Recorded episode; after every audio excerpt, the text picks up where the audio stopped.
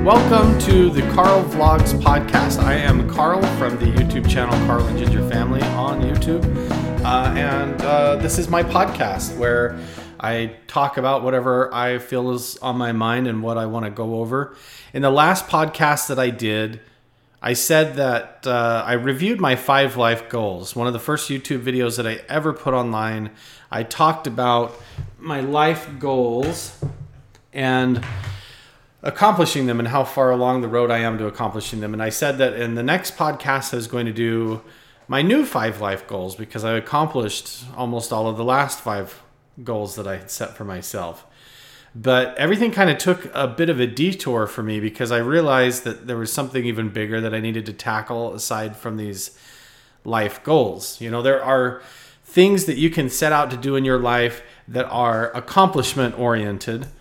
And other things that you do in your life sometimes are personal maintenance and well-being, finding wellness and wholeness and peace and happiness in your life and things like that. And those are not always tied up with goals. I hope that makes sense.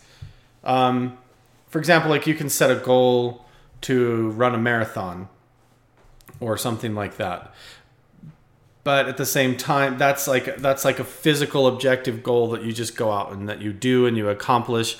But there's the more kind of ambiguous types of things that you need to work on with yourself. And that's like, what if you're struggling with depression? What if you're not happy? What if you hate your life? What if you're struggling to get out of bed in the morning? You're not even thinking about goals. You know, so anyway, I kind of wanted to go over my experience struggling with depression, trying to change and correct and improve the things in my life, optimize the things in my life in order to remove depression. I don't know if there's a cure for depression or depression swings or mood swings or anything like that, which are honestly, they're not the same thing. Mood swings and depression are not the same thing, but they can be interrelated. But my thing is that it's not something that I just want to give up on and be like, well, you know, I have depression. I struggle with depression, so I'm just going to let it go. It's just who I am. It's part of my genetic makeup, you know. But then you get into the arguments of nature versus nurture. You know, is it the environment that you're in and how you were raised? Your background, your religious affiliations, and all these things, whatever it is, how did those life events, you know, that would be like your nurture. The things that are around you and your experiences and interactions in life, is that what has made you depressed? Or is it genetics, you know, which would be the nature argument. So you have nature versus nurture. But I think it's a complex dynamic of all the categories. It's your whole life. The sum total of who you are inside, outside, your environment, and everything is all going to change and contribute to whether you're at peace in your life or not.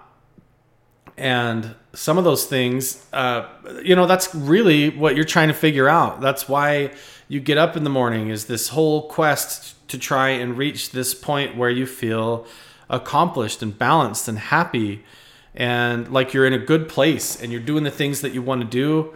You're successful and you're surrounded by the people that you love to be around, and your mental health is good. Your emotional health is good. Your spiritual health is good. You're feeling fulfilled, all of those things. And for me, it all started a long time ago. I mean, there's my whole, without getting into an entire life review that leads up to this, needless to say, for the sake of this podcast, I struggled with depression. And recently, my wife and I decided that we are going to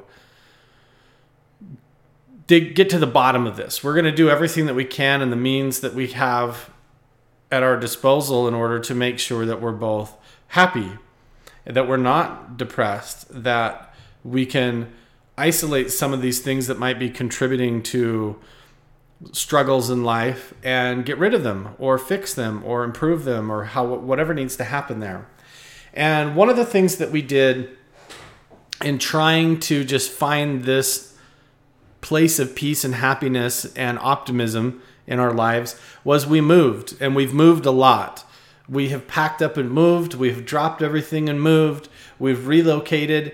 And I really think that for me, part of that was a big part of it. And I should start off, I guess, before I dig into this too deep all about myself, is that depression is different for everyone. So if you came across this podcast, you're listening to this and you're struggling with depression, my story and everything might not relate directly to you, but maybe it does. Maybe there's somebody out there listening to this right now. Maybe it's you. But when I go through everything that I want to talk about today, hopefully it helps you. You get something out of it. If not, I'm sorry. But this is just kind of, I wanted to talk about and lay out a major breakthrough that I've recently had that has helped me tremendously in overcoming depression. And it hasn't fixed it. I still struggle. There's still ups and downs and things like that. And it's still fresh and new. So we'll see if this pans out over time or it's just like some short-term correction that's helping me. But I really feel like I've figured a lot of things out for myself. And I'm a lot happier. I'm way more optimistic. I'm way more productive. I feel just so much better. And so I just posted an innocent tweet on Twitter, and I just said, I just had a major breakthrough in my struggles with depression. Would anybody like to hear about what I figured out? And I got, for the first time in a long time, I got a lot of responses of people, messages from people. Yes, they would love to have, they would love to hear my experience and maybe pick something up or get something off of it. And that's why I listen to podcasts. I listen to a lot of podcasts and read books and things because they change you, they affect you, they inspire you. You learn things that other people are doing. You shift your perspective on life, and you can become inspired to do things differently. And so hopefully that's what I want this podcast to become. I want it to be something that helps you look at life differently, reframe things, become a better, more balanced person, and find success and realize that you can live the life that you want to live. And anyway, so let's jump into it. Depression is different for everyone. It really is. The way that I experience it might be completely different than you. There's tons of different variety and subjective things that go into it. Your upbringing, your mental health, your hormone balance within your brain and your body is different than mine. Whether you're male or female or whatever is going to drastically change and affect your experience with depression. And I feel like by the way, I should say, while I'm not a psychiatrist or psychologist or anything like that, I do have a degree in social work and I've done a lot of counseling. I'm very aware of the diagnostic manual with depression. I'm aware of a lot of these things. I'm not trying to diagnose or give any kind of professional medical advice. This is just my experience, my opinions. So take it for what it is. All right. So in my opinion, there are a bunch of subcategories that have to do with depression and the way that it manifests. So you have this word depression, and imagine that's like a big umbrella or a blanket. And underneath that blanket, or maybe it's a big box that holds all these smaller emotions and experiences, right? So some of the subcategories that go under that blanket or that umbrella of depression might be things like guilt. It might manifest as sadness or grief and loss. If somebody died or you had a tragic chain of events, hormonal imbalance could fit under that category of depression. Chronic feelings of disappointment and being let down by life in general or other people around you and events. Things that you're looking forward to that don't go well, that can feed the depression. Having a negative body image, like being out of shape, overweight, or the other way, anorexia, eating disorders, anything. So, you have a lot of other problems or things in your life that might be a contributing factor. Sometimes just the environment, mental health, all that stuff. So first of all, I believe that Oh, okay, let me back up. This is a podcast that like I said I was going to do, and then I put it off for like a week because it's a really difficult one.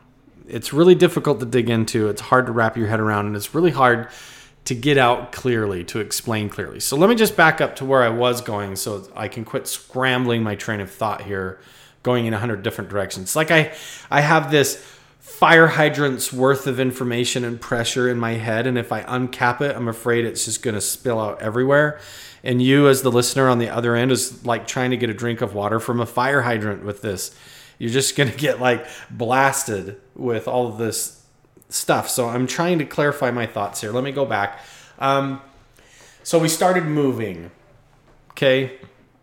We moved all over the place. We've moved, I don't even know how many times, half a dozen times in less than a half a dozen years. We have moved and moved and moved to try and find to take care of the environment category that might be a contributing factor to our happiness or depression and our basic overall quality of life.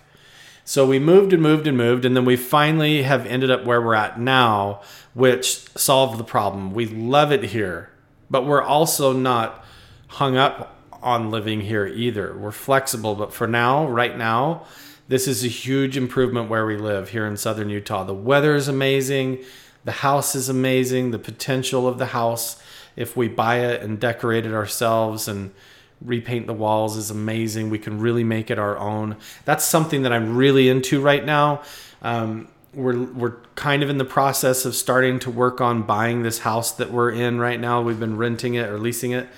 And part of controlling our environment has been just gradually gathering different decorations. I've recently gotten into potted plants. One of my really good friends and a really popular YouTuber, Brian Lanning, from the YouTube channel Daily Bumps, he's a really close friend of mine. We've developed a really good relationship and friendship over the last several months. And I come away from his house really inspired because he's had this way of creating his home and his environment and life around him. When he is home and on his property, that is like his sanctuary. His family is his tribe. They are, when he is home and when he goes in back into his office, it is like this little, I don't know. His office is perfect. Everywhere you look, there's these nice details that all speak of his personality and his character. It's fair. Everything in his home is very clean and very calm. It's very balanced. It's very comforting. You go in his home and you just feel at home. It feels very nice, very modern, very clean. And it's just a great feeling.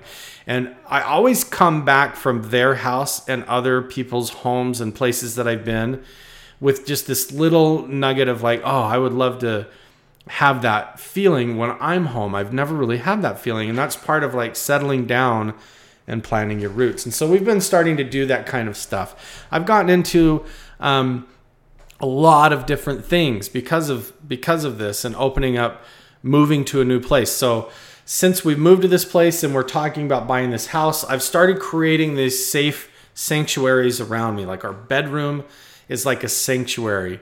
We have everything is clean as we can get it and organized as we can get it. That it's so hard to do when you're depressed. And I know that like some of you that are struggling with it are like, yeah, but when I'm struggling with depression, I don't even want to get out of bed. I don't even want to get up for like a week. I'll just lay there and not even like just getting out of bed in the morning is too much. And I understand that. I'm just trying to tell you my personal story and kind of what I've gone through, because the first step that I took to overcome my depression was to buy a camera and start uploading to YouTube, which may or may not have been the best way of doing it, but it has fixed a lot for me. It's helped me get out and get doing things that I never would have done. It's helped me make friends. It's helped me connect with people and realize that I'm not alone. It's got me out and doing stuff, and it's been a really positive thing for me. Not always, but it has overall been very positive. So anyway, we've moved, and now we're trying to create these sanctuary type spaces around us with our home, planting plants like cactuses and succulents and plants that are easy to take care of, that are rewarding to take care of.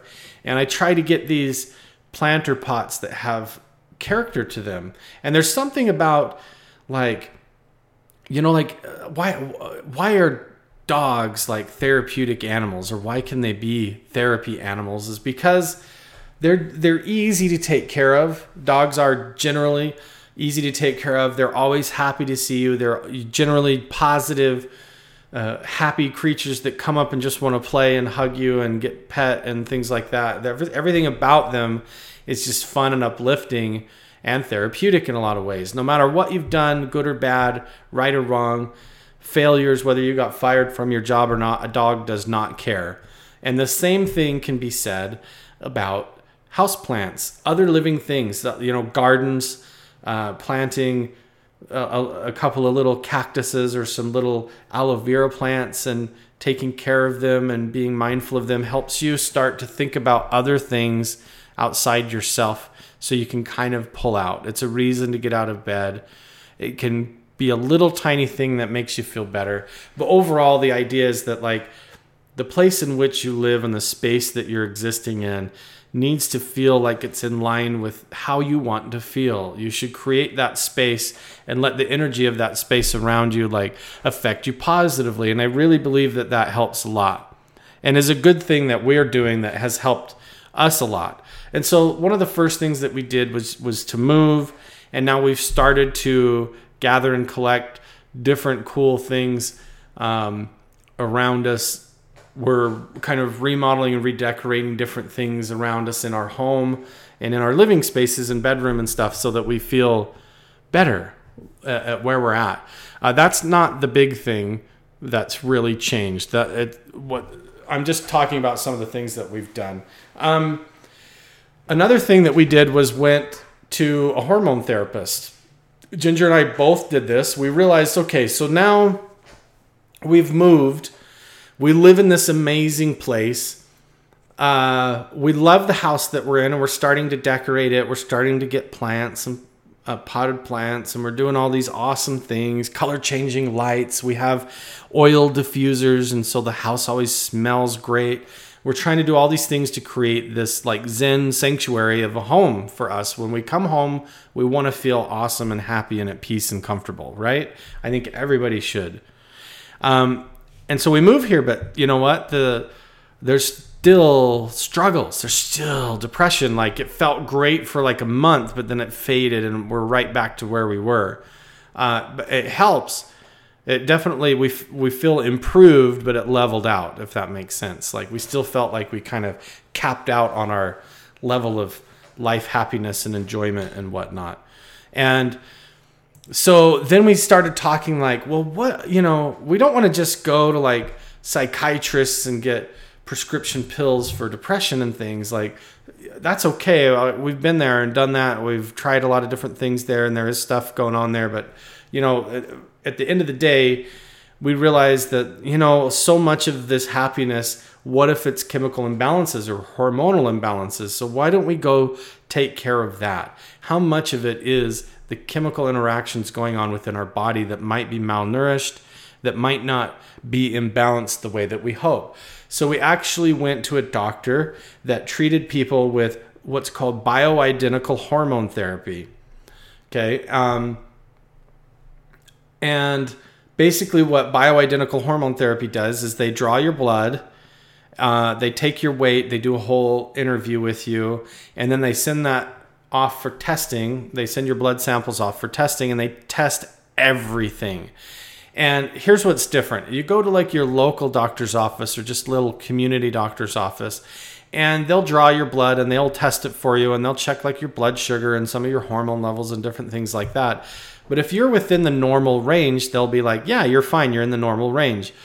The difference between like a community care doctor and a specialized hormone therapist is that the hormone therapist looks at that and they'll say, yeah, you're in the normal range, but only if you were like a 62 or 72-year-old man. And that was a huge eye-opener. Whereas the other doctor's office would test my blood and just say, yeah, you're in the normal range. Everything looks great. But we went to the hormone doctor and he said, your testosterone is the same as like a 72-year-old man.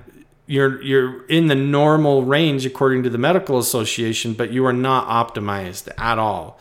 And so now I do testosterone supplementation, and Ginger does hormone replacement therapy stuff as well, or supplementation as well as part of her life. And that was a huge upgrade for us. All of a sudden, like hormonally and chemically in our bodies, we just felt like we had energy again. We felt more awake.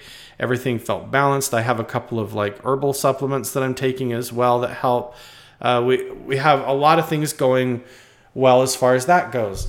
But then we solved a lot of that, and we got our chemical makeup in line. And I cannot recommend doing that enough. I mean, you have one life that you live. If the chemicals in your body and the hormones in your body are not balanced or on track or in an optimized level, or place, you're going to struggle. You could be doing something awesome and you feel like garbage because your hormones are out of whack or you're low on testosterone, so it's hard to get out of bed. And any of those elements in your life that might be contributing to depression, you've got to fix, That's my opinion. You've got to dig into those things and solve them and do everything that you can. And then what you're left with is just kind of, you got to work from there and you got to go from there. So one of the big things that can be a contributing factor is sometimes your religious beliefs and cultural beliefs revolving around that can be a big detriment to your happiness. Even if you think that it is key to your happiness to go to church, sometimes that's not always true. And so I think there, without digging into that too much, I think there's something to be said there that maybe you need to look into. Think outside the box from maybe that one line of religious thinking or culture that you're stuck in, and stepping away from that or taking a break from it maybe, or looking at maybe some different belief systems, or just finding more of like a, I'm just going to be a good person type of mindset might be a better fit too. And so you should evaluate whether or not, even though the culture of the religion that you belong to might be very positive towards like family and happiness and eternal joy and all of those things, there might be a lot of the doctrines or teachings that make it impossible to be perfect, that make you feel like you're always being watched, or that you can't even have a thought to yourself without, God watching over your thoughts. You can never be perfect, so that might keep that problem that you might have with chronic guilt, feeling like you're never good enough, or you're never going to be the person that you should be. You'll never live up to who God wants you to be. You can't be perfect like Jesus. You can't do this. You can't, And so you make one mistake, or you have one bad thought, or this or that.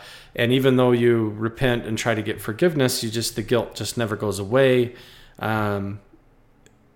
and so on. I don't want to make this podcast all about religion. I'm just saying that maybe you should be aware of that if it's something going on in your life as a contributing factor.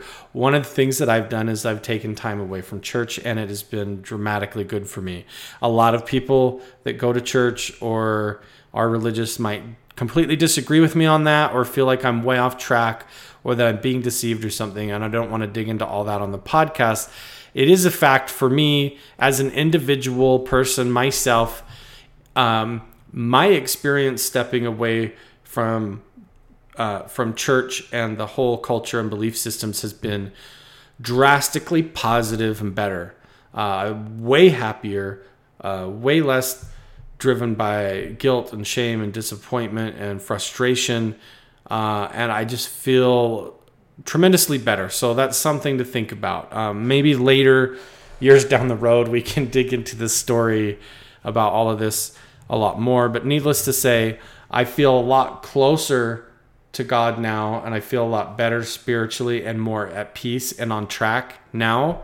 than I ever have. And so something maybe to think about is maybe what you are completely convinced that you know to be true is not true, and you need to reevaluate that and rethink about what parts of your belief system are contributing to your depression and feeling like you're not on track with your life and relationships and where you want to be and how you view the world.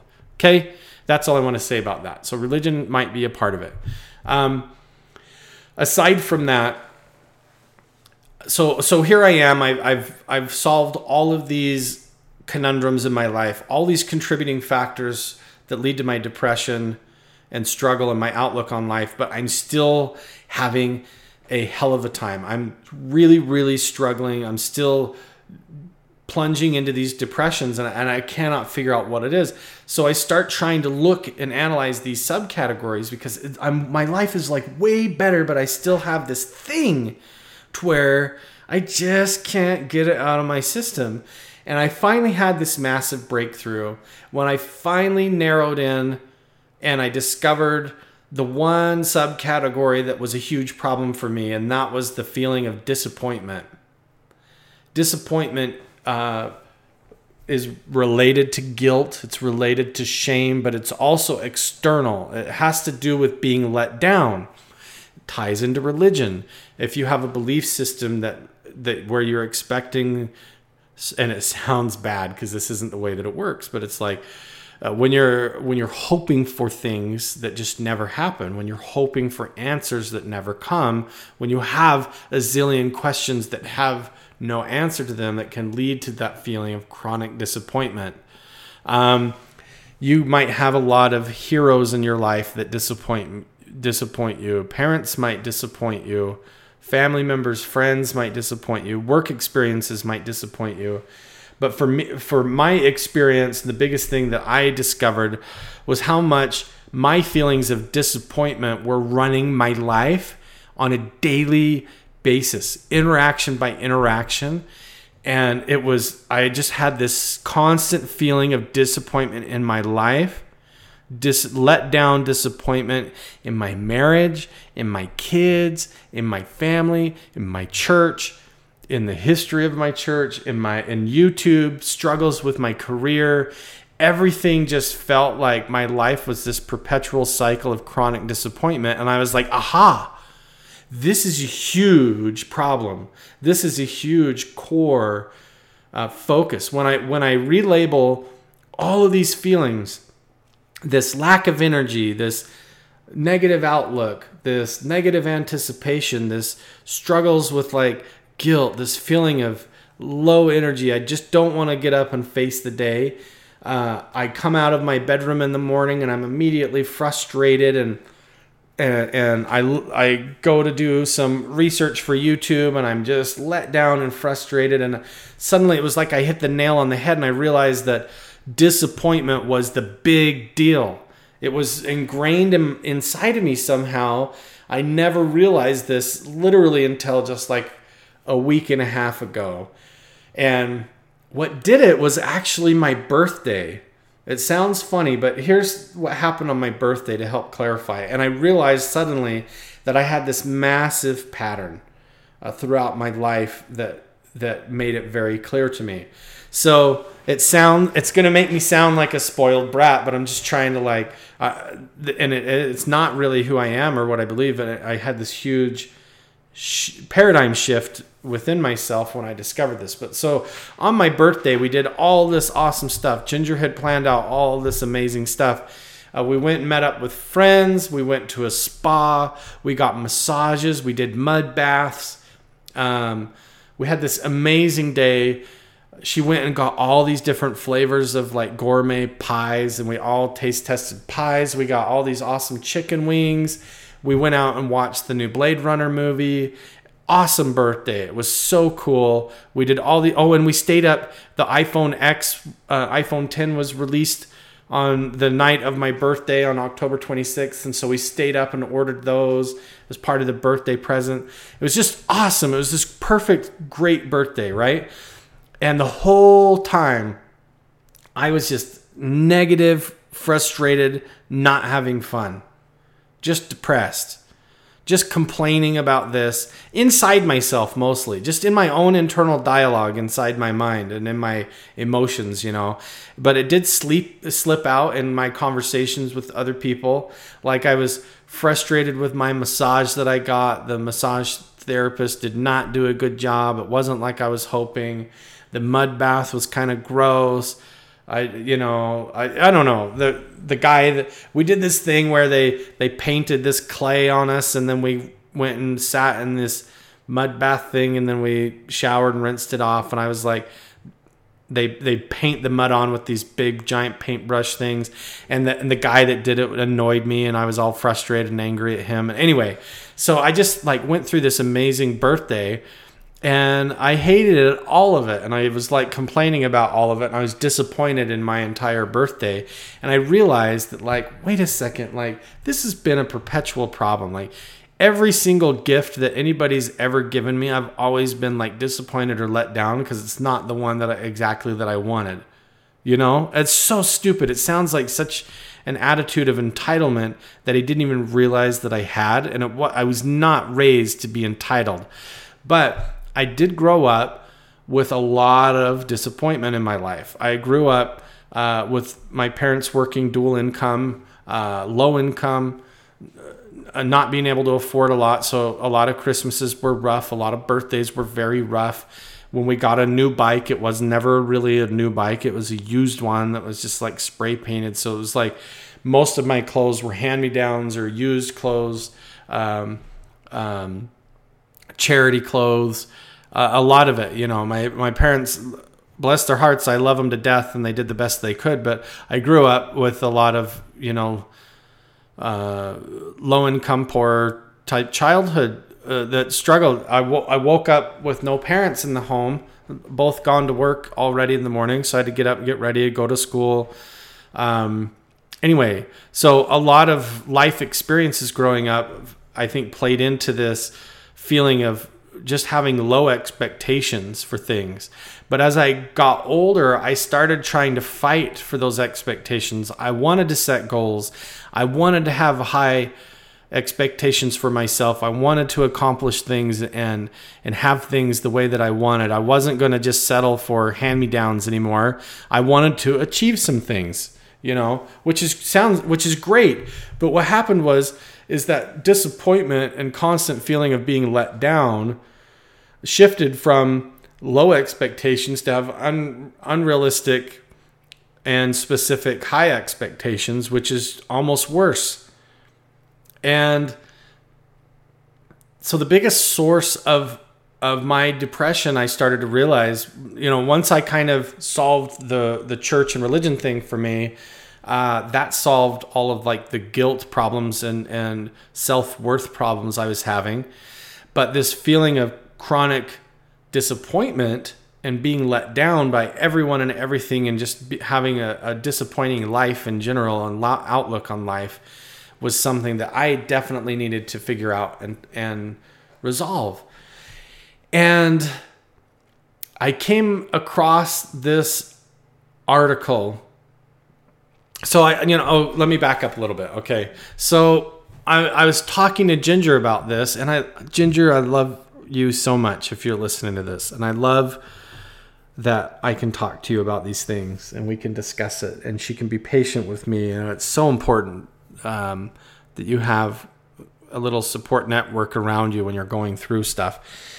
But she has put up with me having this chronic disappointment like our entire marriage. She's never been able to buy me like a birthday present or a Christmas present. I've always had to pick out my own stuff, because the problem was I got in this rut where no matter what anybody did for me nice, if it wasn't exactly like I was expecting, there was a little feeling, even if it was tiny, a little feeling of being let down.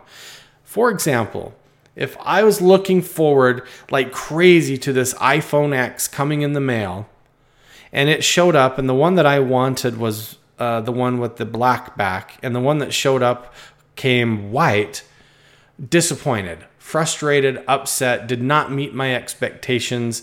That's a problem. And now I'm stuck with this phone that I didn't want, And the only thing wrong with it is the color of the back, which is going to be under my phone case anyway. But because it was different and I know that it's white and it's not the one that I picked out or that I wanted and they sent me the wrong one, it would just eat at me like a poison inside, just circulating around and around. Every time I pick up my phone, I know it's the wrong color and it just eat at me. One time Ginger bought me a coat for Christmas and I told her I wanted a Carhartt jacket and that I wanted a specific type of Carhartt jacket. And I forgot about it. This was like several months before Christmas. I was like, oh, these jackets are cool. And I like put one on at the store and I really liked it and walked away. A long story short, for Christmas, I open up. She gets me a really awesome, nice, heavy Carhartt coat. But it's not the jacket that I wanted and that I had tried on in the store. It wasn't the one that I wanted. It was not the right type of Carhartt jacket. It wasn't a jacket, it was a coat. And so I felt stuck with this coat that I didn't want, that was close to the one that I wanted, but it was not exactly right. And it sounds so dumb. It makes me sound like just this picky, entitled individual. But this was like, you have to realize that I'm not like acting upset on the outside. I'm not like, I open the present and I'm like, oh, awesome, and I wear the coat and I keep it and everything. But inside me, it's like a poison swirling around, this subconscious, deep-rooted feeling of disappointment and a letdown that goes all the way back to, getting the bike when I was 6 years old that was from the secondhand store and was a girl's bike that was painted to look like a boy's bike, things like that, Getting a new coat and it's purple, I don't know. You know what I mean? Just like this whole long chain of being let down and disappointed through my whole life feeds and feeds and feeds and just piles up to this point where like I can't enjoy anything if it's not exactly like I want. And I was completely unaware that I was just living this life of chronic disappointment. And here was the problem, that everybody just says, well, your expectations are too high. If you Google dealing with disappointment or chronic disappointment or living with disappointment, everything that you're going to read, like for the first 3-4 pages that you click through, is going to be stupid. Because what they say is that, what they all say is, well, if you're living with chronic disappointment and all sorts, and people are disappointing you all the time, then you just need to lower your expectations. And I was like, okay, so like lowering my expectations, but here's the problem. If I lower my expectations so that I don't expect anything to go like I want, and I don't expect to ever get what I'm hoping for, then am I not just living a life that's disappointing, where I'm always just expecting things to go wrong? Then I'm just like this negative outlook, pessimistic individual who has low expectations, who doesn't ever count on anybody doing anything right, just pessimistic, negative. And I don't want to be that either. How can I be positive and be optimistic but have low expectations? It doesn't work. How can I have high expectations or any expectations? What if I even have reasonable expectations and I say, I would like to go to a spa and get a good massage and feel better when I come out. And I would like it to be a woman that gives me the massage. And I would like this and that. And I just have very good, reasonable expectations for myself. And then I get in there and it's, if one thing is wrong, I'm still let down and disappointed and frustrated. And it's like subconsciously, I cannot let go of that one little thing and how it's wrong. So if I wake up and I come outside and come out of my bedroom, and even though I've told one of my kids 1,000 times that they need to clean up after their breakfast, they ate breakfast and then they leave their bowl of cereal on the counter and their dirty spoon and they spilled milk. And then they just walk away and there's the cereal bowl and the milk with the lid off. And they didn't clean up and they're already off doing their homeschool and nobody picked up after themselves. So I wake up, I come out of my bedroom, I see that, immediately disappointed in my kids because I've told them a million times that they need to clean up their spot when they're done eating their meal. So I'm immediately right off the bat a little bit let down, a little bit frustrated, a little bit disappointed. And I'm like, man, this for the 1000th time, come and pick this up, you know. And the whole day is like that. I'm like, how many times I got to tell you this? How many times should I have to tell you this? I just feel like I'm stuck on repeat. Nobody's getting it. Pick up your socks. You know, clean up your cereal bowl. Why, you know, I don't know. So you get the idea. Everywhere I go, it's just like people are letting me down. I'm disappointed by this. I'm disappointed by that. I order food at the restaurant and it's a little bit different than what you were thinking it was going to be. The rice is a little bit cold, or the carbonation's a little bit flat in the drink, or you know what I mean? There's always just these things in your life that are just never like you're hoping, and you want things to be going well for you, but sometimes it just feels like the universe is against you and freaking nothing works right. You have to micromanage and do everything yourself, or they do it wrong, and you're going to be disappointed and frustrated and let down. And it becomes this cycle where your entire life, for me anyways, was just kind of had this poison swirling around it of chronic disappointment, letdown, and grief. And it was all manifesting as a low energy, lack of interest in life, depression that was really hard to get out of bed. Even when I woke up optimistic, within a matter of minutes, I would run into these letdown, disappointing moments and situations that just built up to where by the end of the day, I'm just basically in the bedroom with the door locked and I'm done. I'm just done interacting. It's not like I'm being mean or having fights or yelling at anybody or any bad interactions, but internally, I am just overwhelmed with frustration and disappointment and feelings like I'm completely let down by everything and everyone around me, including myself. I didn't even get done what I wanted to do today according to my plan and expectations for myself. I didn't make it to the gym. I didn't do this. I didn't do that. I'm not hitting the numbers on YouTube I was hoping to. I'm letting everyone else down. It's just disappointment, disappointment, disappointment. Why should I even get up and go to work? It's just going to suck. Blah, blah, blah, blah, blah. Right? Like anything type of mindset like that. For me, that's what was going on. Chronic disappointment.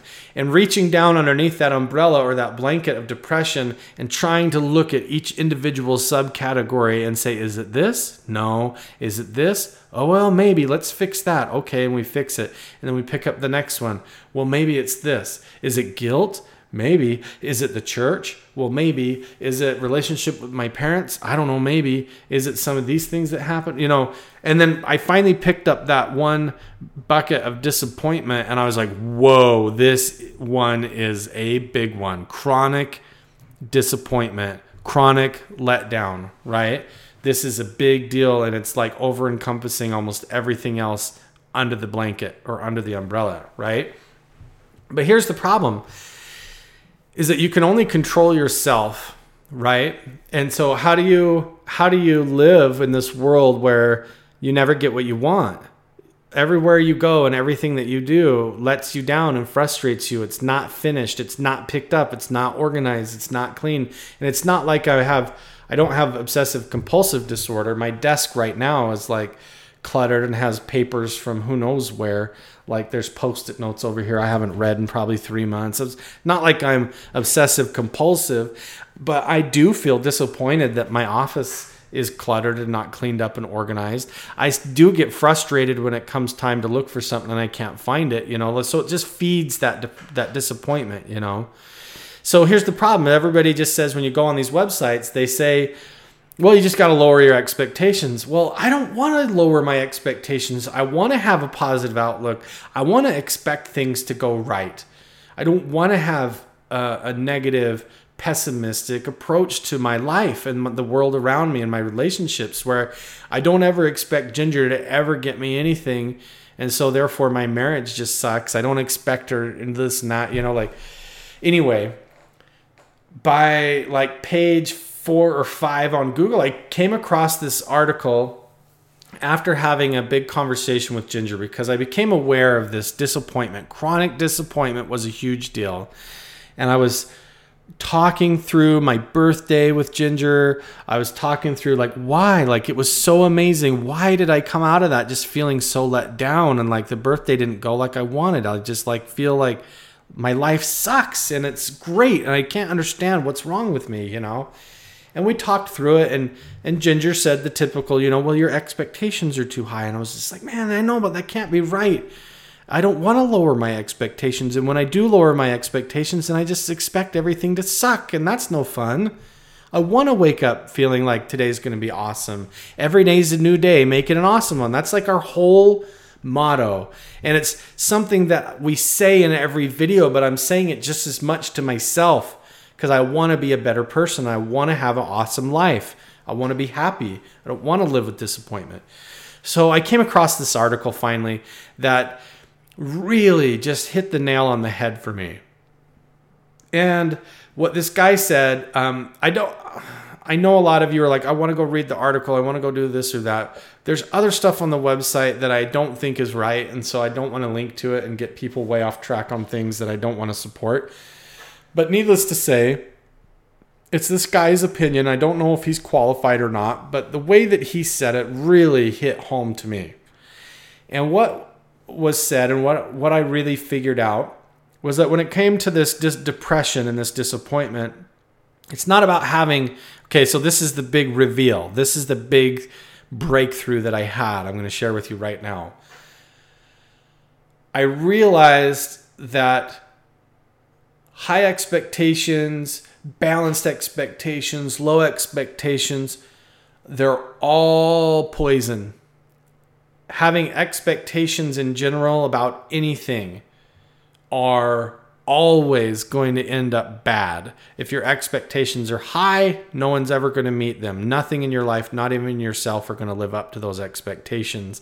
So you're always going to be coming up short. If your expectations are too low, then you just have a negative, depressed outlook on life in general. That doesn't work either. If your expectations are in the middle ground, then you're just constantly making compromises and rationalizations to try and make everything good. And it just doesn't work like that. You're still going to be frustrated and let down all the time.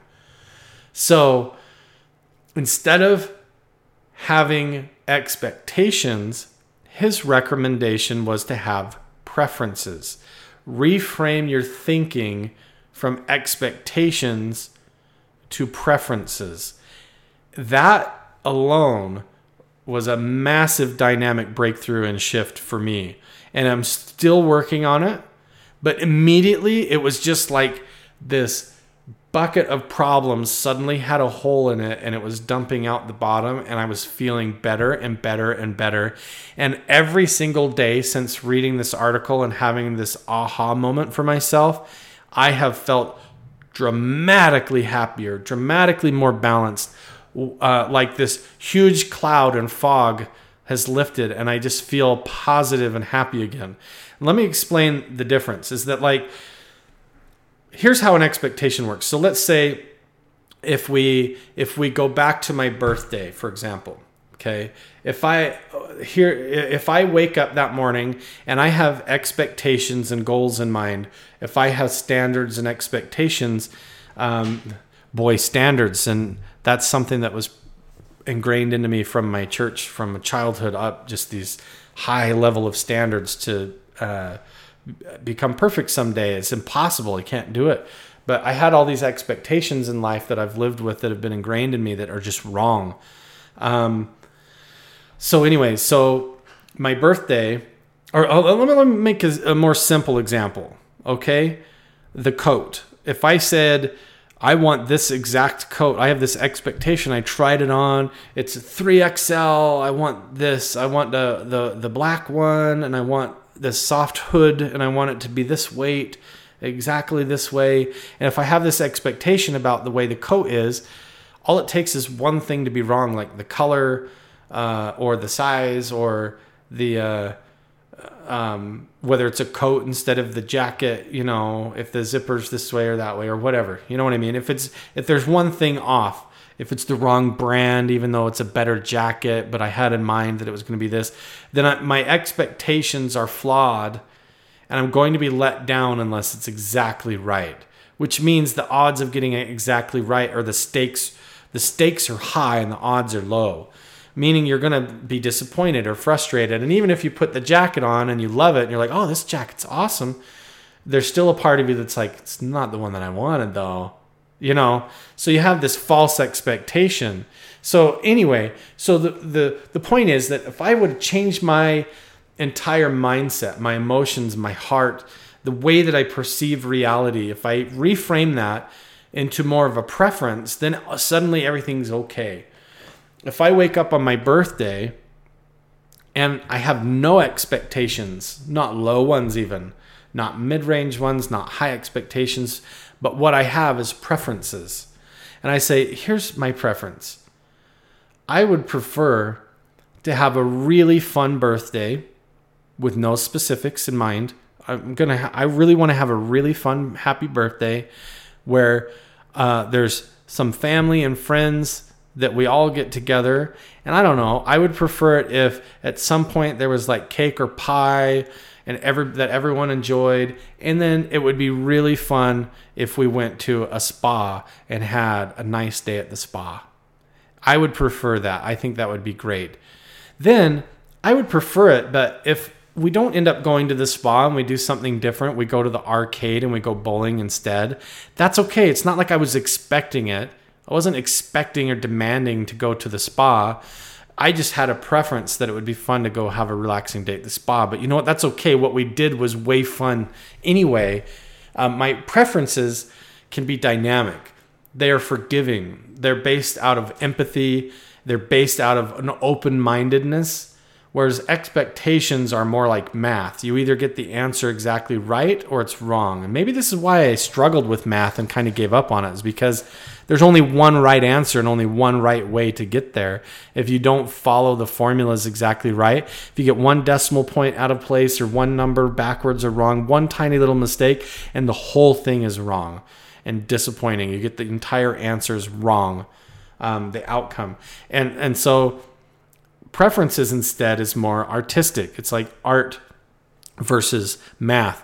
You can paint, you can get every single person lined up and they are all painting, looking at the exact same thing, and the paintings are all going to look different. And it's all good because it's all about preferences. People prefer to do things a certain way, but they're not expecting it to be a certain way. Do you see the difference?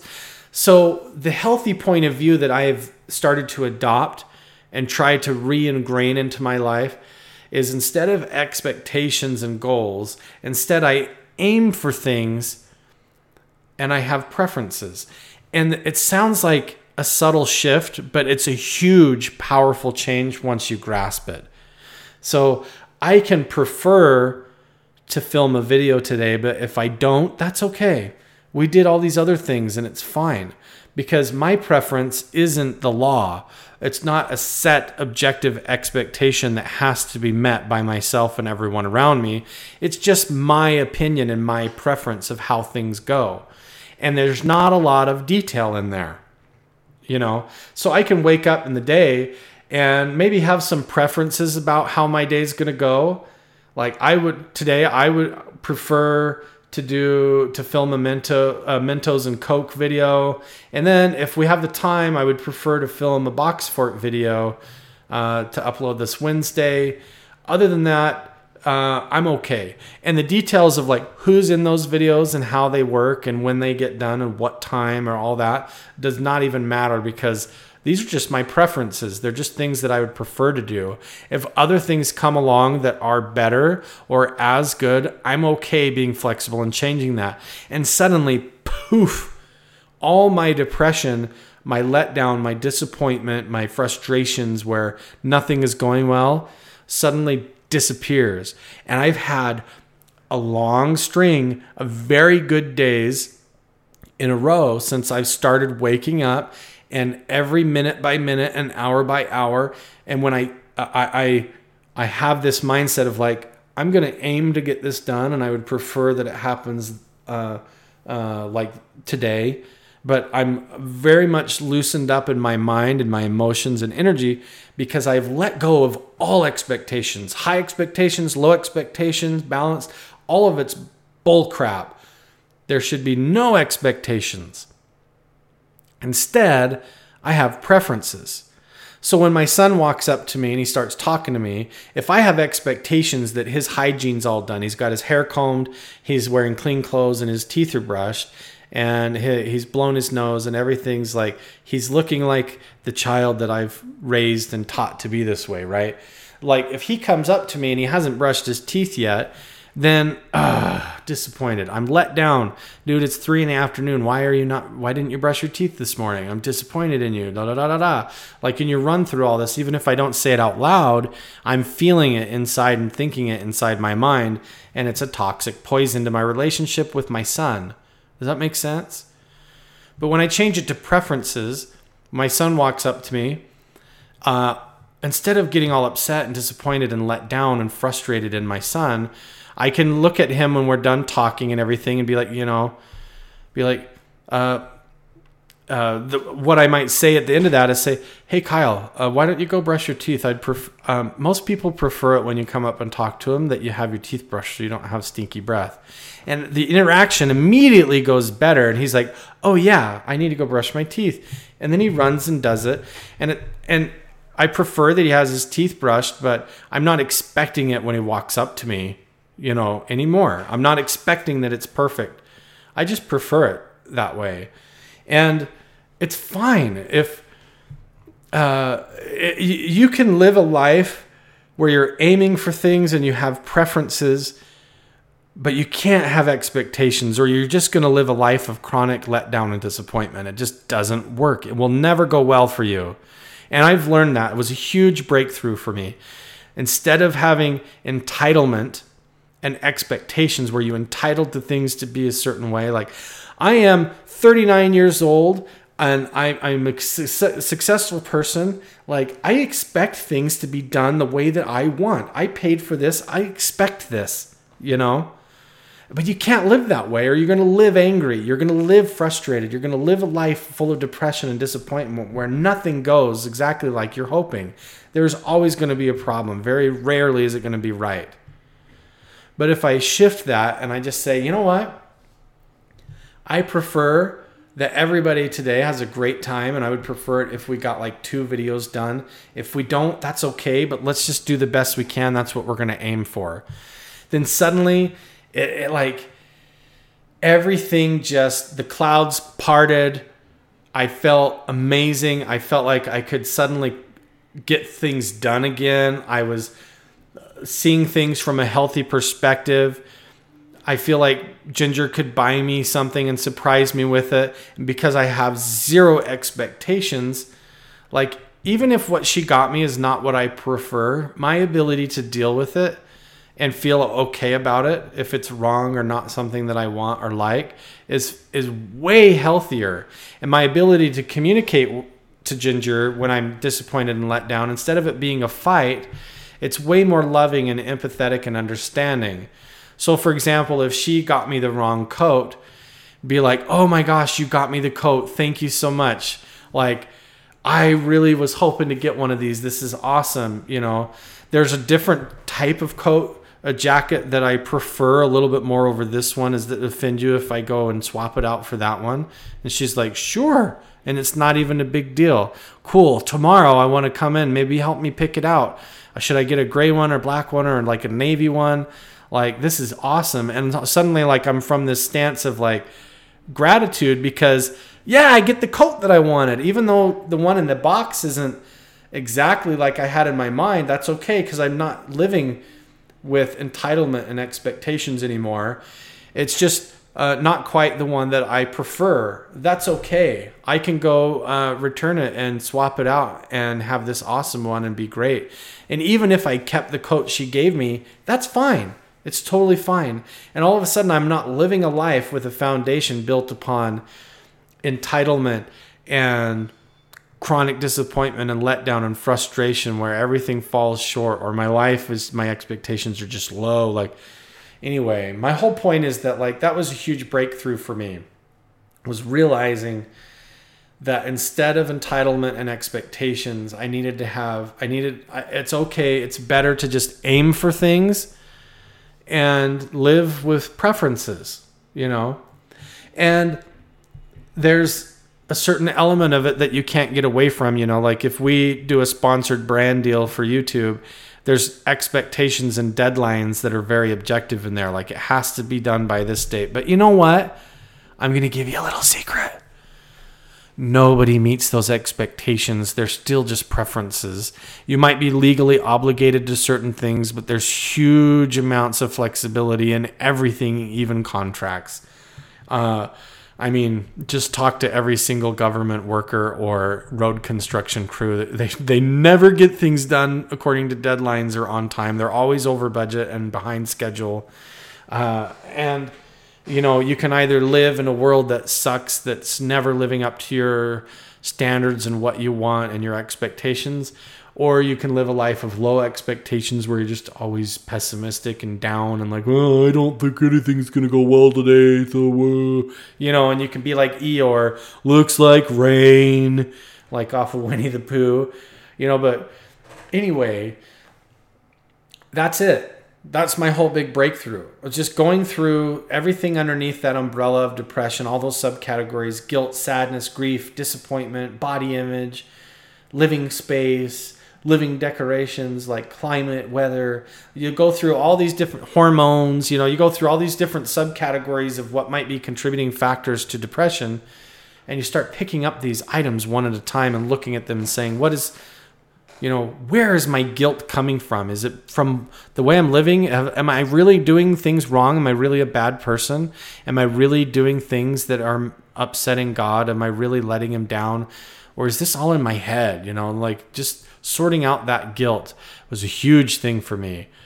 Sorting out like grief and loss and sadness and stuff was a big deal. Moving where we live now and reinventing our environment with taking care of things that love you no matter what, like plants and our dog Tag and things. But when everything else in life, I have adopted this attitude of preferences. Like I no longer have like these goals that I'm trying to get. I just aim for things and I prefer that they go a certain way.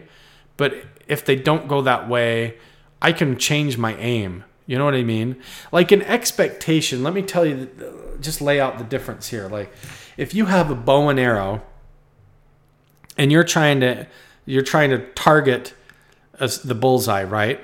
If your expectation is that you pull that arrow back, you pull the bow back, and your personal expectation is that you're going to hit the bullseye, then when you let go, 99% of the time, unless you're a professional archer, you're going to be let down and disappointed in not only yourself, but in the bow and the arrow, in the wind that blew your arrow to the right or the left, the sun that was shining in your eyes or whatever. You're going to have all this frustration because you're rarely going to hit the target because your expectations are off.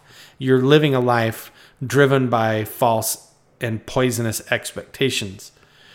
But if you pick up that bow and that arrow and you just aim for the bullseye and you would prefer to hit the bullseye, but when you pull and you miss by like 2 inches, it's still okay because you got close. You know what I mean? You're still aiming for it and you can still practice. There's room. There's breathing room. There's freedom. There's free agency suddenly. There's breathing room for variety. There's breathing room for things to come up differently. And I'm telling you this, once you get out of this mindset of living a life with expectations, this evil poison that's going through your brain and your hormones right now, maybe, if you have entitlement and expectations about how things need to be, as soon as you get rid of it, suddenly everything starts going better. And your attitude is better. You're way more flexible. You let go of your expectations and all of a sudden the variety of life comes alive and you realize that, wow, my way is not the best way. How I expected it to go was not even as good as it ended up. But because I prefer that it goes this way, then there's a lot of room for it to even be better than what I was hoping. You know what I mean? What I preferred was this, but it did way better than that. Or even if it comes up short, maybe, well, I preferred that it went this way. It happened differently than I was thinking, but that's okay. We came really close to what I was aiming for, and I think this is going to work just fine.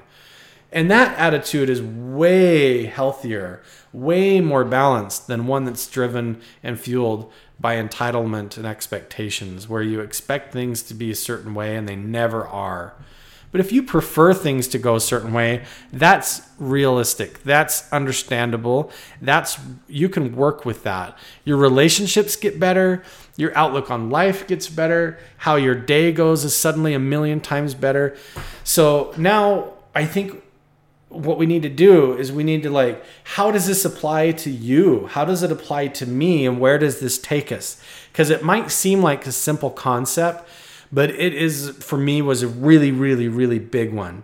It was like my Goliath that I needed to take down, is understanding this chronic disappointment in my life and what was causing it. And that it was fueled by living a life based on expectations instead of preferences. Preferences are way superior to expectations, because once suddenly you are living according to preferences, then you get along better with everyone around you. You're happier, they're happier, everything gets done better. It all gets done better than what you would have expected if you were living on expectations.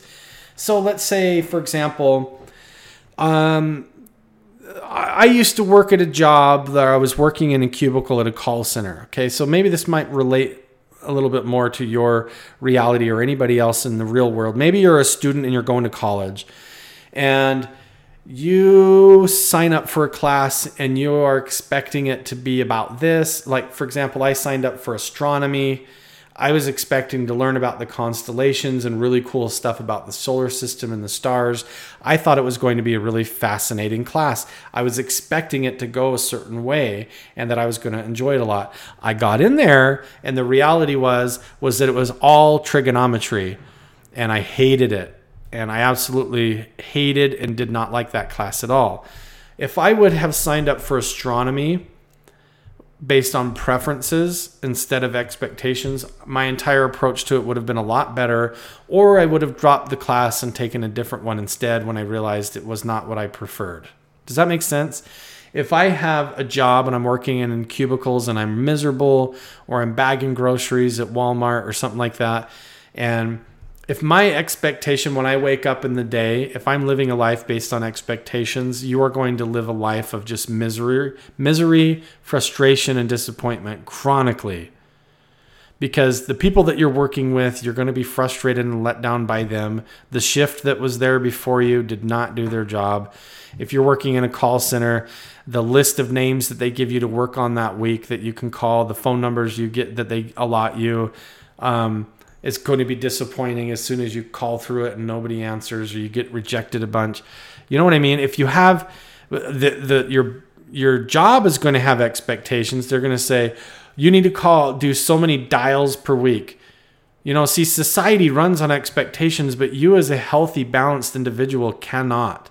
You have to separate from that worldview, from that objective, expectation-driven society that we live in today, and shift out of that. You need to escape that matrix and adopt one of more aiming for things and having preferences. So your boss is going to have expectations. You need to dial the phone 200 times today. You need to get, the expectation is that you pull in this many sales per week, right? Objective, measurable expectation. It's written on a dry erase board in the office for everyone to see right next to your name. You better meet that quota or you've come up short. That is the expectation, just to keep your job, right?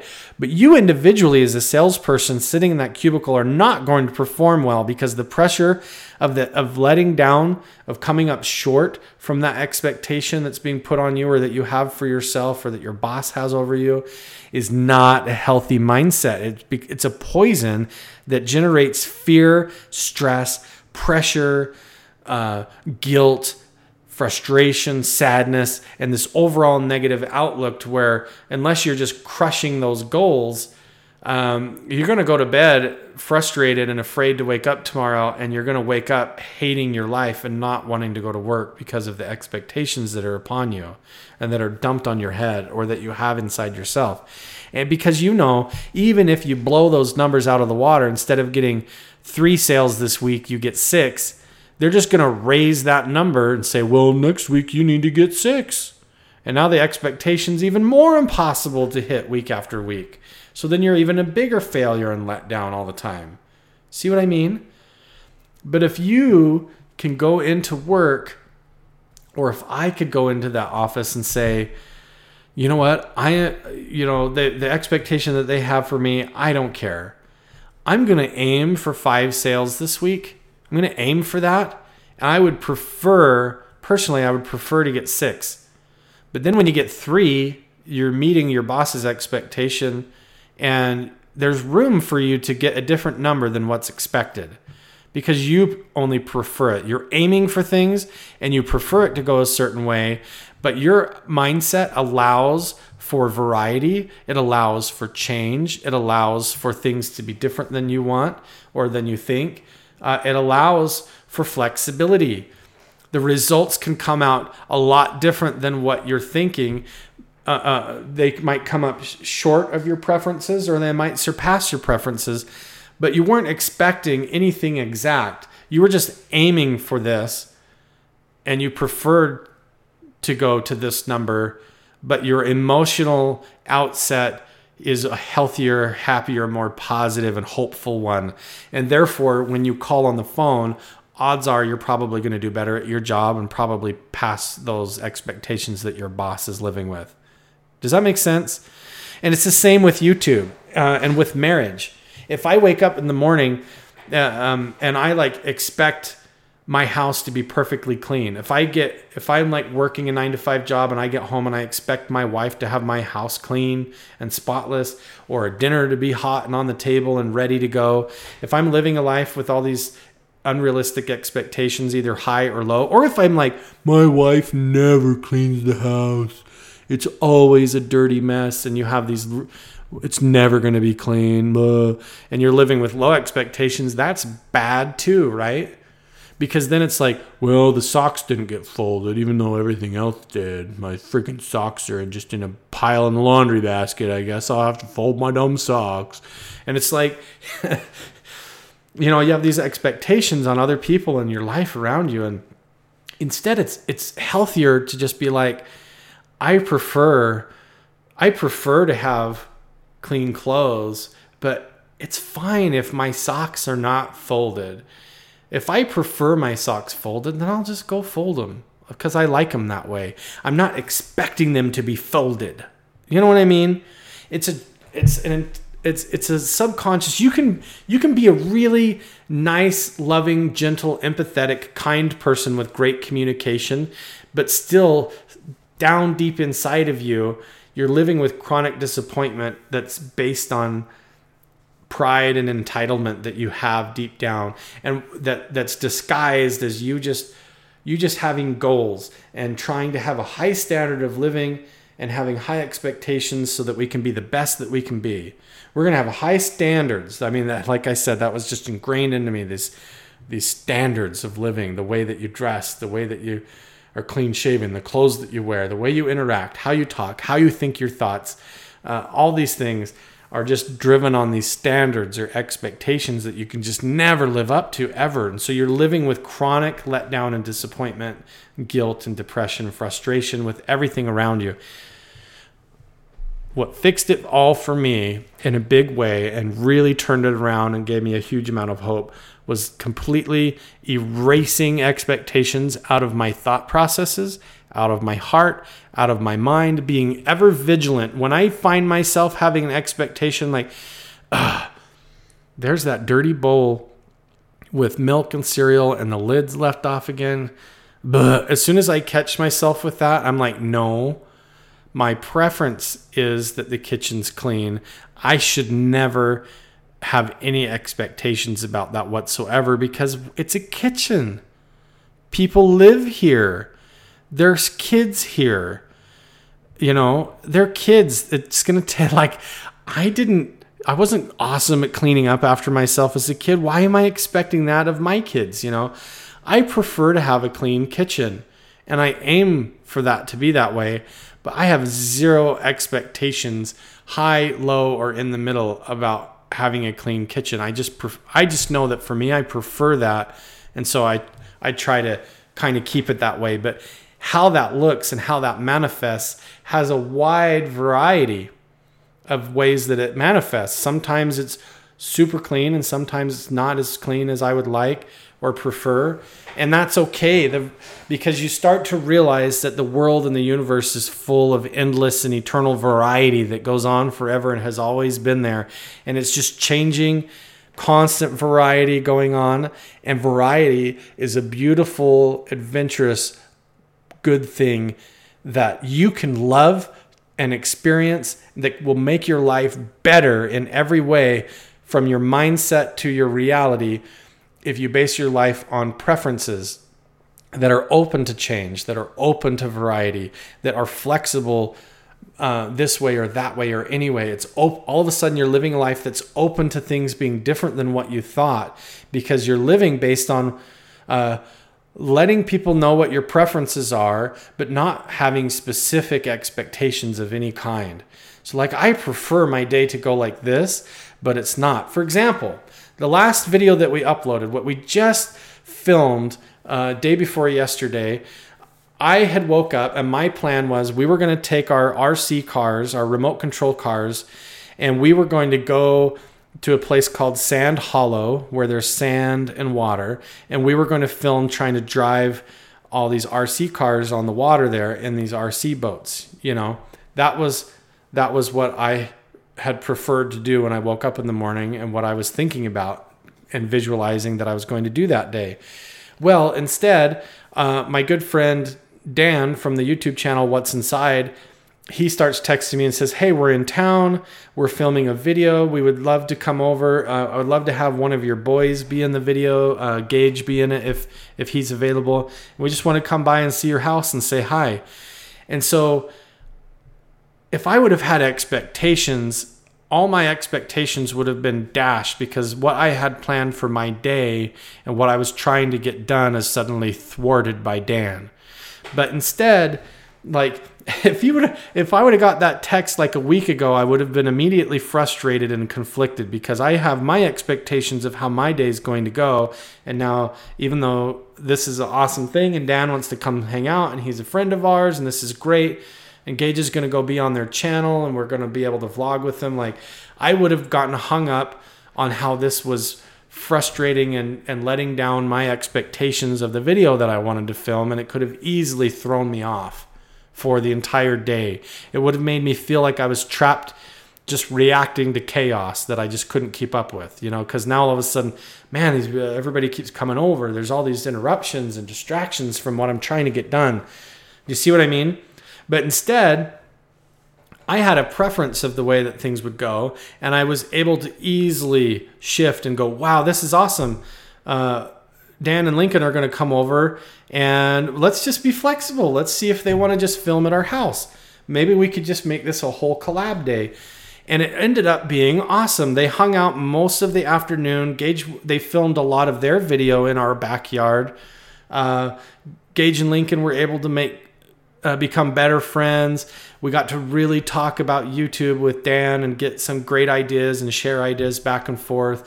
And we filmed the video in the backyard, and instead of going to Sand Hollow, to the sand beach and the lake, we just filmed on the swimming pool, and we just adapted the idea a little bit, and it turned out completely different than what I had visualized in my mind.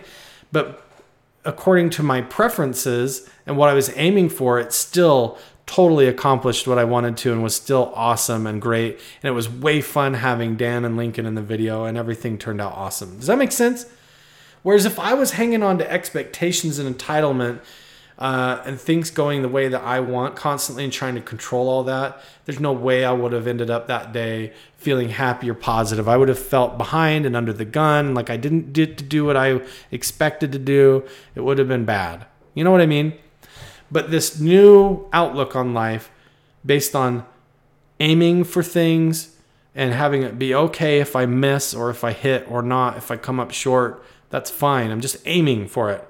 I'm not expecting to hit it. I'm just aiming to get this done today. And I would prefer it if it kind of goes like this.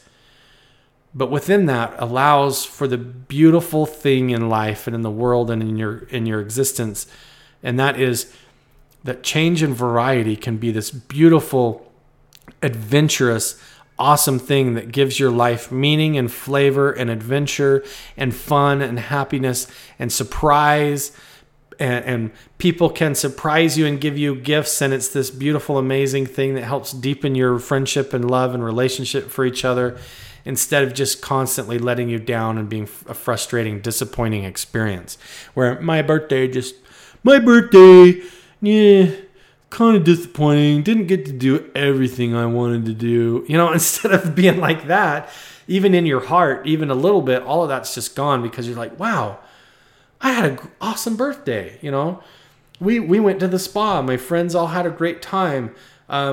Everything that I was aiming for and would have preferred, even though it ended up being different, I love that variety. I love the unknown. I love that it goes this way, and it doesn't have to be exactly like I feel like I'm entitled to, you know. It can come up short, or my day could go worse, and maybe things don't go the way that I prefer, but that's okay because I accept the change in variety, and other people's preferences are important too. And I hope that makes sense. This kind of thing, I think, for me is going to take a long time. It's going to take a conscious effort. I keep catching myself treating a situation as though I have expectations revolving around it, and I have to stop and reset my brain a little bit and just say, no, Carl, this is you being an idiot. This is you having entitlement or expectations that's immediate. You know, I don't like this. And so I stop myself and I admit it. I say, I'm sorry. And I apologize. I am sorry. I'm reacting to the situation as though I'm entitled to something or that I have an expectation. And this is a problem that I'm trying to get over. I'm sorry that I've responded this way. What I'm trying to say is that I prefer it if you would do this at some point when you can get around with it. Finish what you're doing and come and wrap this up. That would be great. You know, but it's immediately shifting my entire outlook and view on life for the better. Maybe this is something that you can dig into personally on your own a little bit deeper. I could talk about it forever. Maybe we'll dig into this more. We'll have other people on the podcast and we can talk about it. I'm really interested, depending on where you hear this podcast and stuff, I need to find a way to upload this so that there can be a sense of community. And maybe what I'll do is that, I don't know, I'm not going to announce anything. Maybe I'll create some kind of a Facebook page or something that just revolves around, the podcast, that people who follow the podcast specifically can get on and discuss things, and I can ask questions and you can answer them. Maybe I'll create a Facebook page or something like that. I'll get to that later. It's not on the preferences of things that I want to do today. So you see what I mean? It's not an expectation. It's a preference. I would prefer to have some sort of a page where we could all interact and you could ask questions and we could continue the dialogue, right? That'd be awesome. I would love to do that. I would prefer that. I think I'm going to aim for that, but I don't have any expectations about it. I don't have expectations about exactly when it's going to get done. There's no deadline. Whether it's Facebook or on our website or something about, I don't really care because my life based on preferences allows for that to manifest however it needs to in order to work and be a good thing. Does that make sense? It's a great way of seeing the world. It's great. And even when you have something that seemingly has expectations, that doesn't mean you need to let it latch into your mind and your heart that way. You can still look at everything as something that you're aiming for and that you prefer instead of an expectation that is set. And, that really shaped a lot for me. That was my big aha. That really just was just like, oh, like I was finally able to shed these chains that have just been holding me down and that I've been dragging around. The constant frustration and disappointment, constantly being let down and feeling like nothing is going like I want all of a sudden completely went away, and the world is this beautiful place of variety and adventure again. And it's awesome. I have preferences, but I am just a participant down here on this planet, and we're running around doing the best that we can, having a great time. I can have things that I prefer to go a certain way, and I can prefer to have this or have that, but I am totally open. I am an open book. I am an open mind and open heart, and I'm willing to look at all the variety possible outcomes of the way that it might go. There's a million ways that something can get done and still be right. And it might be different than what I expect, and that's great. That's a good thing. Other people have a lot to offer too, and it might be different than what I'm thinking, what I prefer.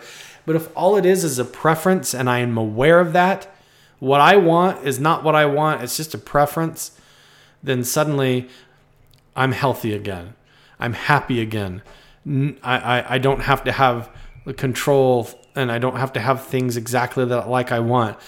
I can sleep in a little late. I can stay up a little late or go to bed a little bit earlier. If I don't go to the gym, it's okay. Like, I don't have to live my life based on expectations. I can just aim for things and do the best that I can. And I think it's awesome. I'm still getting everything done. In fact, I'm getting way more done. And I feel like I'm doing a better job at everything. And I have more energy and I have more to offer. And because all my relationships are going well, my outlook on life is a million times better. I have all this free time and this positive attitude and flexibility to just get things done instead of trying to fight over the details and the micromanagement. It suddenly just shifts. I'm not nitpicking, micromanaging. I'm just like aiming for things, and I have preferences, and it all just gets done better and faster, and everyone's happier. Our relationship is just like a million times better. Our whole climate and feeling and vibe in our house and as a family and with our kids is awesome. I just feel like I'm back. I just feel healed. I feel so much more like who I've always wanted to be inside. Sorry, it's like here we are, an hour and a half into this podcast, and the emotions just catching up with me. Like, because I'm just kind of realizing that this is a big deal. It's like the whole purpose of life, right? Is learning to accept that you're not in control, and that's okay. You can have preferences and you can aim for things, and where it actually lands and how it ends up is part of the fun and part of the love and the joy that you can get out of life. I don't prefer to be homeless. I don't have preferences to like live in a van down by the river on government cheese, on the welfare program or whatever. But if you can be in that situation, and if you're living with a life of where you're aiming for things, you're striving for things, and you would prefer that you had like a small apartment somewhere, but you don't right now, you can still be happy day to day in aiming for those things and having preferences that you're chasing after when you wake up in the morning, and your life will get better with that mindset. You will never be stuck. You won't come up short. You won't be a constant failure riddled with guilt and disappointment. You can actually just be happy. Isn't that what we want? We want to be in love. We want to be happy. We want to be positive. We want to feel like we're treated well, and that we're treating other people well is also, and that your life in general is just going well and doing good, and you feel whole and complete. And that is possible when you let go of that chronic expectation mindset that you might be living with, and that I was totally hung up on. And I wasn't like a spoiled brat. I felt very humble. That sounds bad to say. I was very humble. No, you know what I'm saying though. Like, I felt like a pretty good guy, like with realistic expectations, and I never felt or acted entitled about anything. I don't think so. It was inside my heart, in my emotions, just feeling Oh, just sad, let down, frustrated, nothing's going right. Even though I have all this stuff, it's still just, it's not quite like I want. I need to get this done. The kitchen's dirty. This is the, it's just, why can't everything just go smooth? Like, I just felt like I was, like, everything just fighting at the gears, Everything is just clunky and nothing's going like I expect. And wow, what a difference to let go of all those expectations and entitlement and instead adopt an attitude and a mindset and a heart based upon preferences and a love for variety, a love for things different than what you thought, and being open and flexible like that. It's this amazing, liberating, freedom encouraging thing that allows for creativity and variety to be a part of your life. And you wake up in the morning with a preference of how it goes, but if it goes way different than that, that's okay. Just, it's fine. It is all of a sudden, everything's okay again. Everything is wonderful. And if I decide, I don't really like this thing, I can get rid of it for something else I prefer a little bit more. It doesn't have to be exactly right. I don't expect it to be perfect. It's okay. I prefer a different job over this one. You might be saying that like, I was hoping that by the time I was this age, I'd be making this much money. And well, if you have those expectations, then yeah, you're going to live a life that just is miserable and depressing and sucks. It's not even worth it, But if you change your mind and you say, you know what, I'm going to aim to be making this much money a year. I'd like to be on this salary or make this much per hour. That's my aim. I would really prefer it if I was making that much. I'm going to shoot for that. And so you don't have these standards that you're trying to strive for. You don't have expectations and entitlement for that where you're like, I've been working here 20 years. I'm entitled to this level of pay. You don't have that mindset anymore. I'm entitled to have the government pay me my welfare and my Medicaid bills and blah and all this stuff. Like instead of this mindset of entitlement, it's like, I would prefer it if I made this much money and I'm going to aim for this. I would aim for that and I'm going to prefer this. Then all of a sudden, like you're going to find yourself doing better at your job, having more time and creativity, more open to more ideas and options and opportunities. And next thing you know, you're going to be making way more money than that, more successful and happier and more productive and doing more and living the life that you actually really want to live deep down, because you'll have no more depression. I've cured depression. No, I'm not trying to say that. I just hope that like, if this resonated with you, whoever's listening to this and you feel like, wow, I haven't got a birthday present in the last 20 years, in the last 10 years that I felt like was really fun. I've always gone to bed on my birthday and felt let down. Christmas has always been kind of disappointing or let down. My job sucks. My this sucks. Like, stop and think if that's because you're framing it based on expectations. You need to root those out. And if you start living a life that's more like, I'm going to aim... I'm really interested in home design. I'm gonna aim for that. I think I would prefer being a realtor. Instead of expecting things, you just have preferences and you follow those. And guess what? Next thing you know, you're living your dream. Your dreams kind of are your preferences. And if you're following your preferences instead of your expectations, then guess what? You're living your dream life. You're chasing your dream. You're accomplishing it. And if it comes up short, there is no short. It's just preferences, right? There's just different things. There's variety and preferences. So anyway, we could talk about this around in different examples, but maybe I got you thinking. Hopefully I helped you stop and look underneath that umbrella at what's behind the depression. Why is it when you wake up, you just go... and it's just like a drag. Is it where you live? Is it your church? Is it your culture that you're in? Is it your family? Is it your, start picking up those different items and looking at them underneath that blanket and just say, what is it? Is it my hormones? Is it chronic disappointment? Which is it, and pick just one of them up and just say, I've got to let this one go. I've got to let my expectations and disappointment go. This has got to die. I'm going to throw this off a cliff here.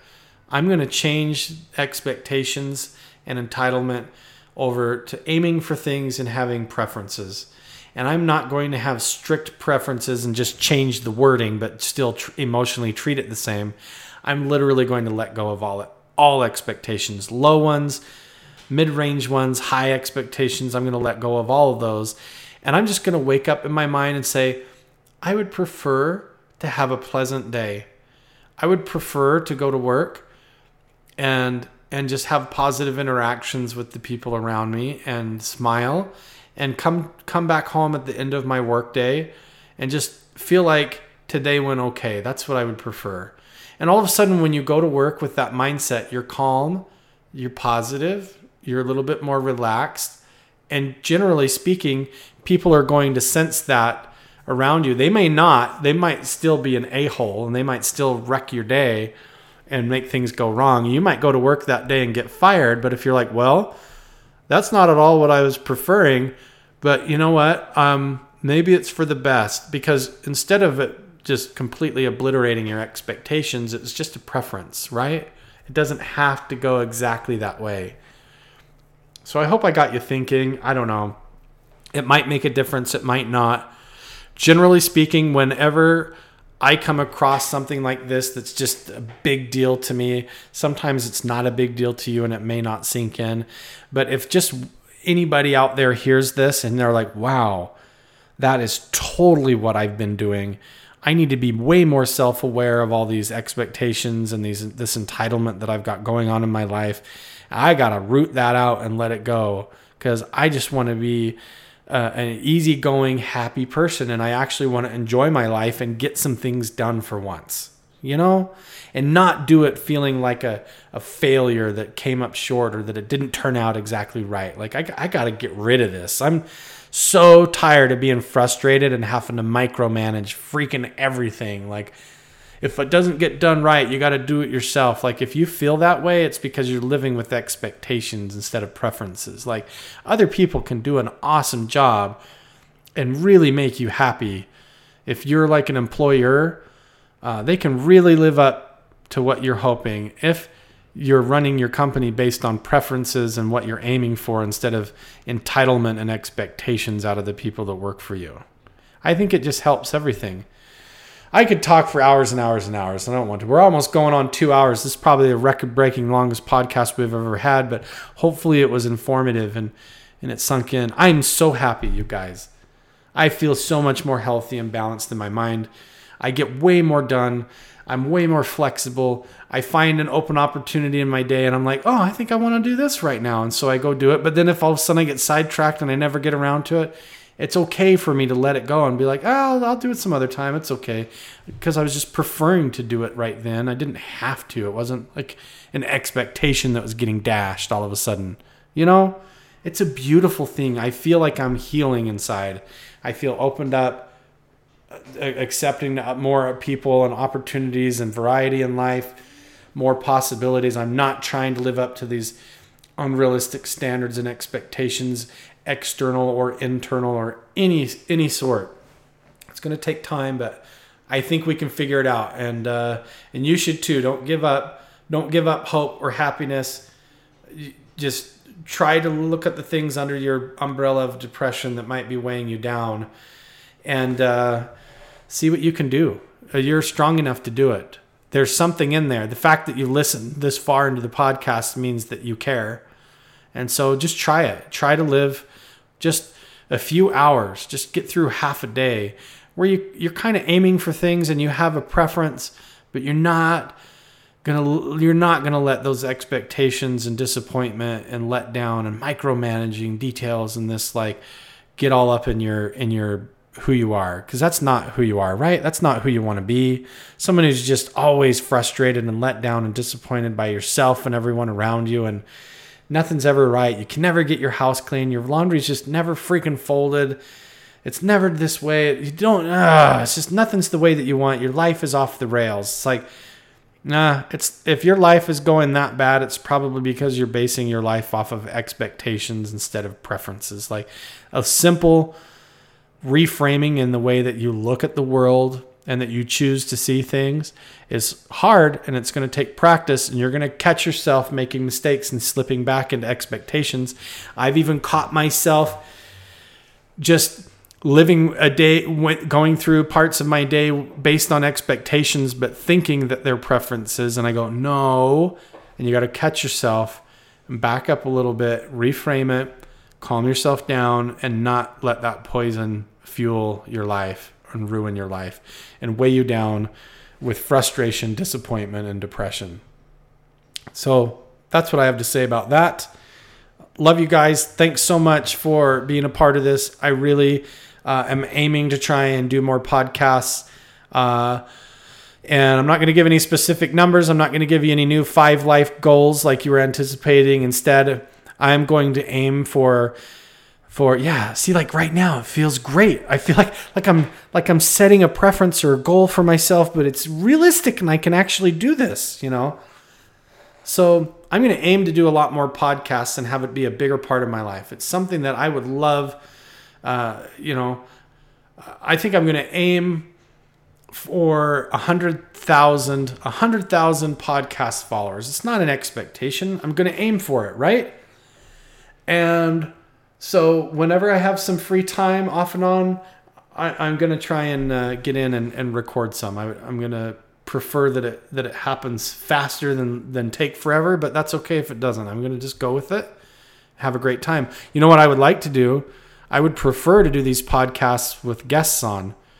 And I think I'm going to aim to do that. I'm going to aim to have my next podcast have a guest on. I don't have any expectations about who or when that's going to be, but I would prefer it. So do you see how that works?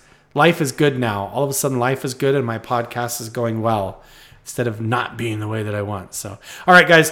Well, we're coming up on 2 hours here, and thanks for listening. Hopefully you got something out of it, and at least you walk away from this with a lot to think about and to sort out within your own life. I hope that you do well and that you can make some changes and do well and have a better, happier life. And until next time, I'm Carl from the Carl Vlogs podcast, and we'll see you later.